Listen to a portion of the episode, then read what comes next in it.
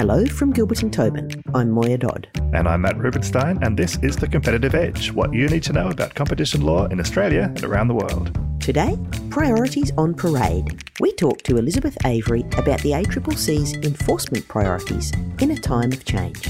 Over Rod's tenure, the mantra of the ACCC was making markets work. I think we might see a different emphasis in Gina's initial remarks at CEDA. She focused on the role of the ACCC in maintaining effective competition, which is a little bit different to making markets work. It could signal something quite different there. But first, Matt, why is this episode called Priorities on Parade? What does that mean? I don't know what it means, but it is the name of a 1942 Paramount studio film about a swing band that goes to work at a military aircraft factory. It's one of more than 100 films that were directed by Albert Rogell. Oh, I have so many questions. But why don't you just tell us what's been happening around the grounds? Well, without spoiling the interview, one of the ACCC's priorities this year has to do with motor vehicles, as generally the second most valuable purchase most people will make, as well as the purchase most likely to feature in a major Hollywood film franchise. Of course. And maybe the most valuable when no one can afford to buy a house anymore. Yeah, maybe. And the ACCC has made good on that priority with its first new court proceedings and its first court appeal under Chair Gina Cass-Gottlieb, both involving motor vehicles and dealerships. So it's like a franchise. It is. In the new case, the ACCC is alleging that Honda misled customers when it told them that a couple of its dealerships had closed, and so anyone who needed their Honda to be serviced would have to take it to another authorised Honda dealer. But nobody has to get their car serviced at a dealer, do they? And it's often cheaper to go somewhere else. It often is, and here the dealerships hadn't closed at all. They just stopped being authorised Honda dealers. Oh. They were still servicing all kinds of cars. But Honda had made a big effort to steer customers to its own dealerships until ACCC Enforcement Commissioner Liza Carver said not so fast. She must have been furious. You know it.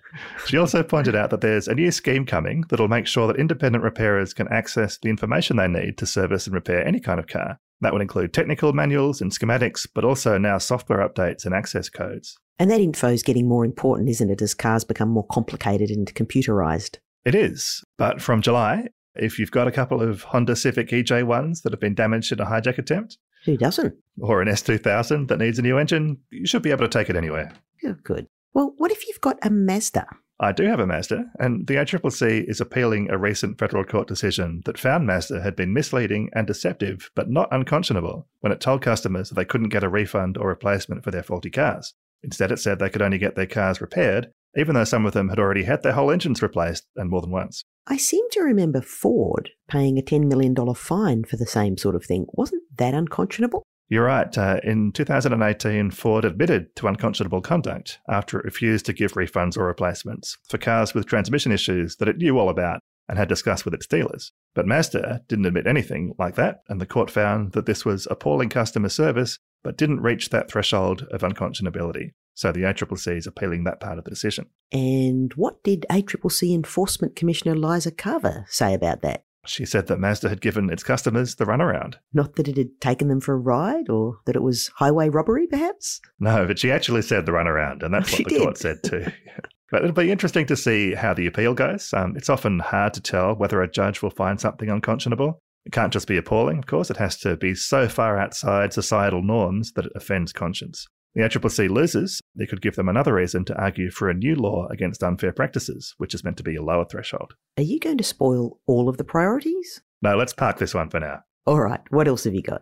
So across the ditch, the New Zealand Parliament has passed a bunch of changes to their competition law. The main one is a new section on misuse of market power, which swaps out the old purpose and take advantage test for a new test of purpose or effect of substantially lessening competition. That sounds a lot like the change Australia made a few years ago after the Harper review. It is very similar, and New Zealand had its own line of cases on the old test and it held its own inquiry, but they also looked at what had happened here in Australia. And there is a framework for aligning competition law on both sides of the Tasman where possible. The new bill also allows the Commerce Commission to authorise cartel conduct and to give provisional or interim authorisations like the ACCC can do here. It sounds like they're doing a bit more aligning than we are.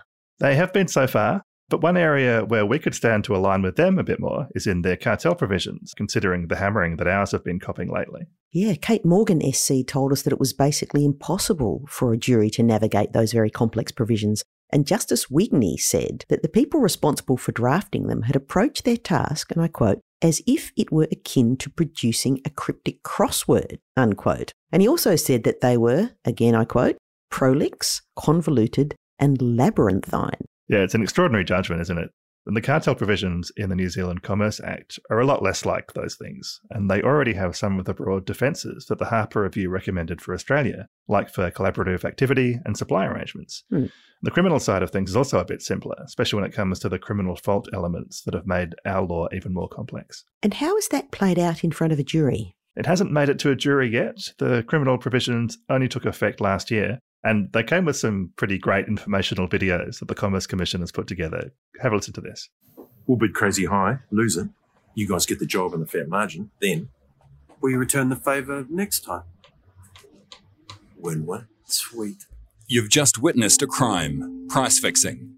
That's great stuff. Do you remember the short film the ACCC made, Matt? I do remember The Marker, which the ACCC commissioned in 2012.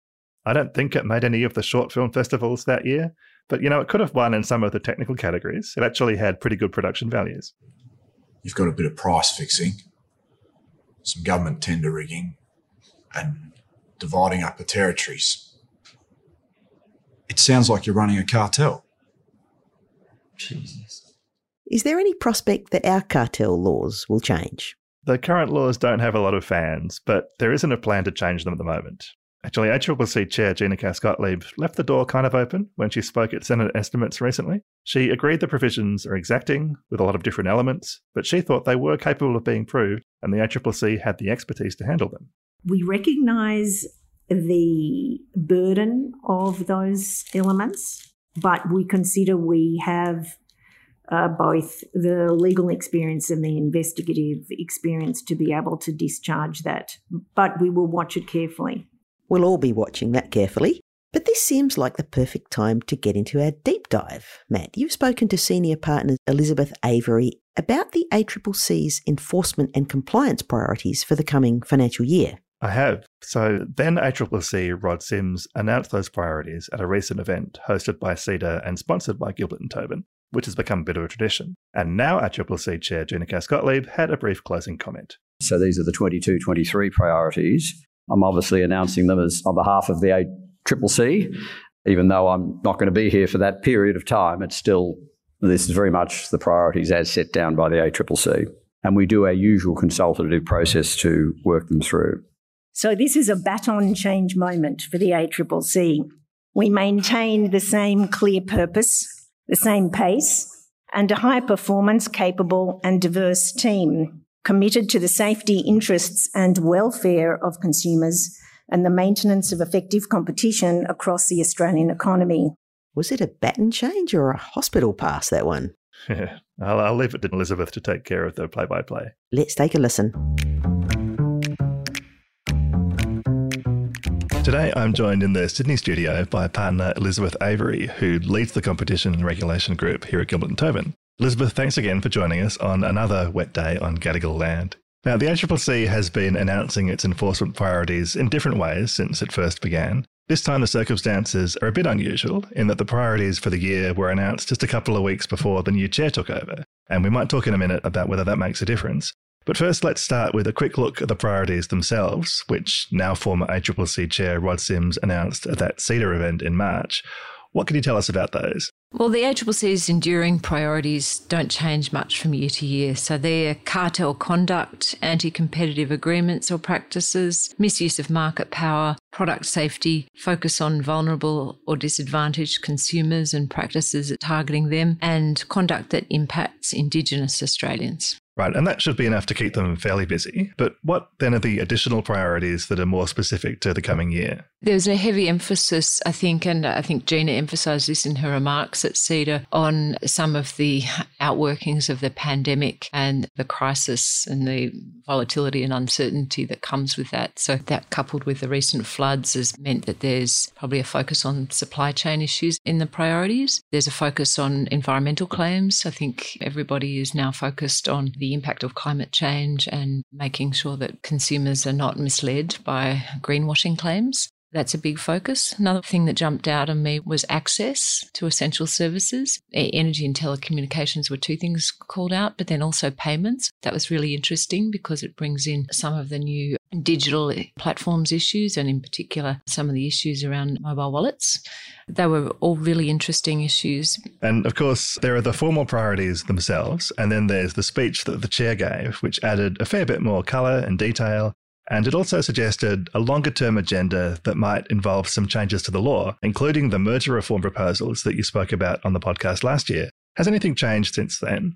Well, there is, of course, a distinction between the ACCC's priorities and the chair's agenda. These can be different, so I would expect the chair's agenda to change over time. But on merger reform, Rod Sims launched an important debate on that topic. He suggested that we move from a primarily informal and voluntary system to a more formal process where you have to notify above a certain threshold and you can't complete until approval. That is, it would be mandatory for certain mergers to file and suspensory of the transaction. And if the ACCC says no, then you'd have to prove to the tribunal why the ACCC was wrong. Possible changes to the merger test were also proposed so that a merger could be blocked if there was a possibility that is not remote that it would lessen competition, which is a lower standard, and some other changes for acquisitions involving digital platforms. Rod has argued passionately for these changes. He thinks they're necessary, and I'm not sure he'd really consider they were up for debate. But Gina says she welcomes the debate and will be an active participant, but she may feel differently about the proposals. Do you think any of those proposals are more likely to get traction than others going forward? Yeah, that's a good question. I guess if I was a betting person, I would say the one that there'd be more focus on was whether a mandatory and suspensory regime is appropriate. And at a recent conference of the ICN in Berlin, the chair noted that there were practical challenges with merger parties pushing the boundaries of our informal system, and that has prompted them to consider the need for change, but that ultimately that issue was a matter for government. Notably, she didn't comment on any of the other proposals. So there's still very much going on in this space. Now, you mentioned digital platforms, and that has been a big part of the ACCC's work over the last few years. It is a priority for the coming year as well. And it's another area where the ACCC has some proposals for law reform. How do you think all that is going to play out?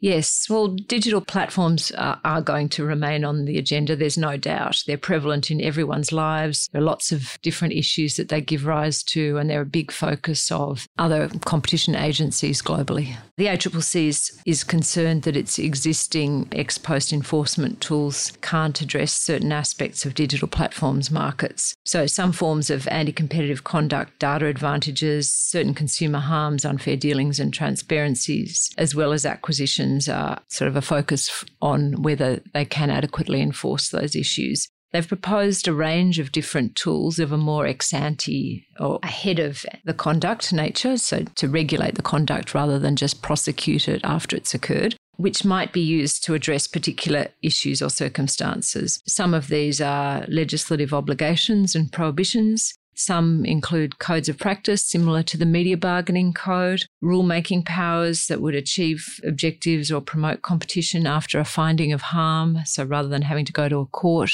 Also an access regime for essential services, including access to data. I expect that this will be a priority for the ACCC, but it will do so in consultation and collaborating with other regulators, as it doesn't make any sense for the ACCC to go it alone given the multi-jurisdictional nature of these issues. At that ICN conference, Gina really did emphasise the importance of cooperation between the regulators internationally. It was a focus of her whole speech, but particularly in the context of digital platforms. Gina does also have a highly collaborative style, so I expect that style will work very well in the context of international multi-jurisdictional matters and coordinating in relation to digital platforms. She, at that conference, emphasised the benefits of cooperation in resulting in investigation efficiencies and reducing the burden on business, which is quite a different emphasis, I think, to past reasons for cooperation provided. It is. Yeah, one thing that struck me in the digital platforms proposals that's come up in the speeches and also in other reports over recent times is this idea of a new prohibition against unfair practices of some kind, which I know we've heard about before. I don't think that we've got any more detail about it since the last time we heard about it, but that seems to be something that's yet to come. I wonder if it will over the next period. Yeah, again, I think it's one of those things that I think a lot more work needs to be done to build the case for the need for it. The ACCC does have quite a good arsenal of different prohibitions it can rely on to deal with unfair conduct, actually. And to suggest that there's conduct that's not unconscionable, that's not misleading, that's not a misuse of market power, that isn't an anti-competitive agreement, but is somehow still an unfair practice, I'm still struggling to work out precisely what that would be. It might have got lost in the dissolution of COAG and its replacement with the National Cabinet. I think one of their subcommittees was looking at it, and now they're not anymore. So that might take a while to get back onto the agenda. So we've got a pretty good idea of what the ACCC's priorities are, and they've always been good at communicating those.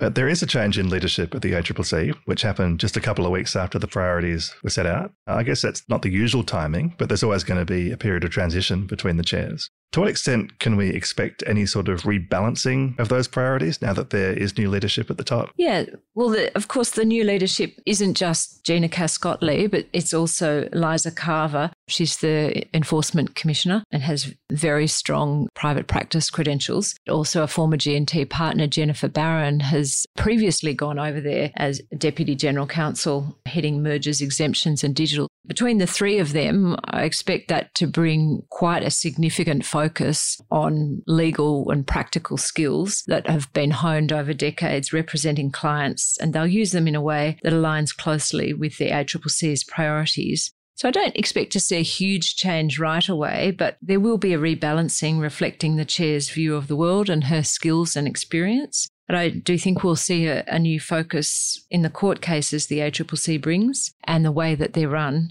They won't be afraid to bring complex competition cases in the right circumstances, and they'll be very clever about them. I think an interesting difference in emphasis might be that over Rod's tenure, the mantra of the ACCC was making markets work. I think that was really, he announced that in his first speech at the Law Council back in 2011. And that's really carried through the way the ACCC has conceived of its role. I think we might see a different emphasis in Gina's initial remarks at CEDA. She focused on the role of the ACCC in maintaining effective competition, which is a little bit different to making markets work. It could signal something quite different there. We have a crystal ball that we use sometimes on the podcast. If you were to look into that to next year's enforcement priorities, is there anything you'd like to glean from the admittedly cloudy crystal ball that we have? I think that the outworkings of the pandemic and the floods and the related supply chain issues of those two forces coming together and the war in the Ukraine,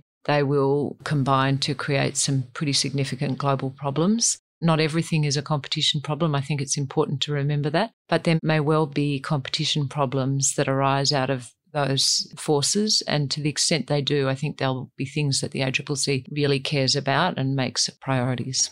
It'll be fascinating to see how it unfolds this year and next year. Thanks so much for coming in and helping us make sense of these very interesting times. Thanks, Matt.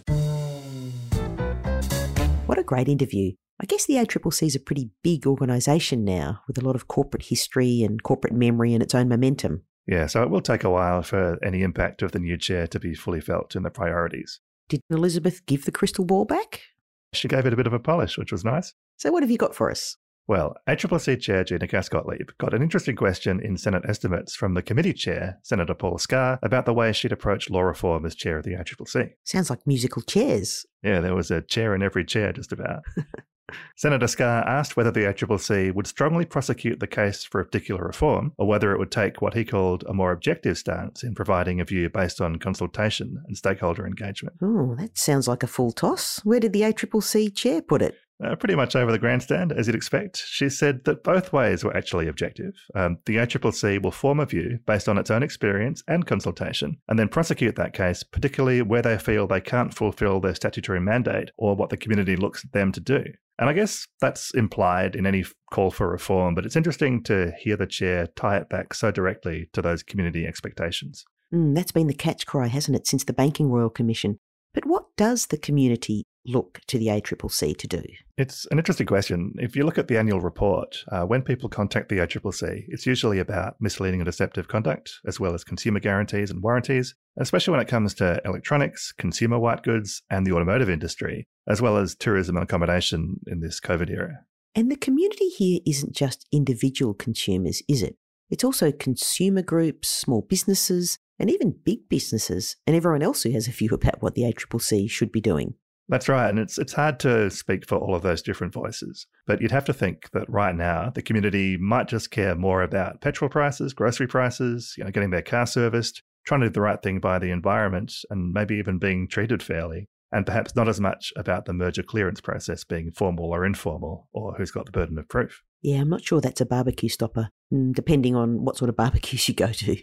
I feel like I haven't been to a barbecue in years. I know, and we've been fishing for an invite for a couple of seasons now. Anyway, remember, you can find relevant links in the show notes. And we've got some great guests still to come this season, including Dr. Catherine Kemp on the clash between competition law and privacy, and Special Counsel Tanya MacDonald on dawn raids and cartel enforcement. And if you enjoyed today's episode, please subscribe, leave us a review, and tell your friends. Until next time, this was The Competitive Edge with Gilbert and Tobin.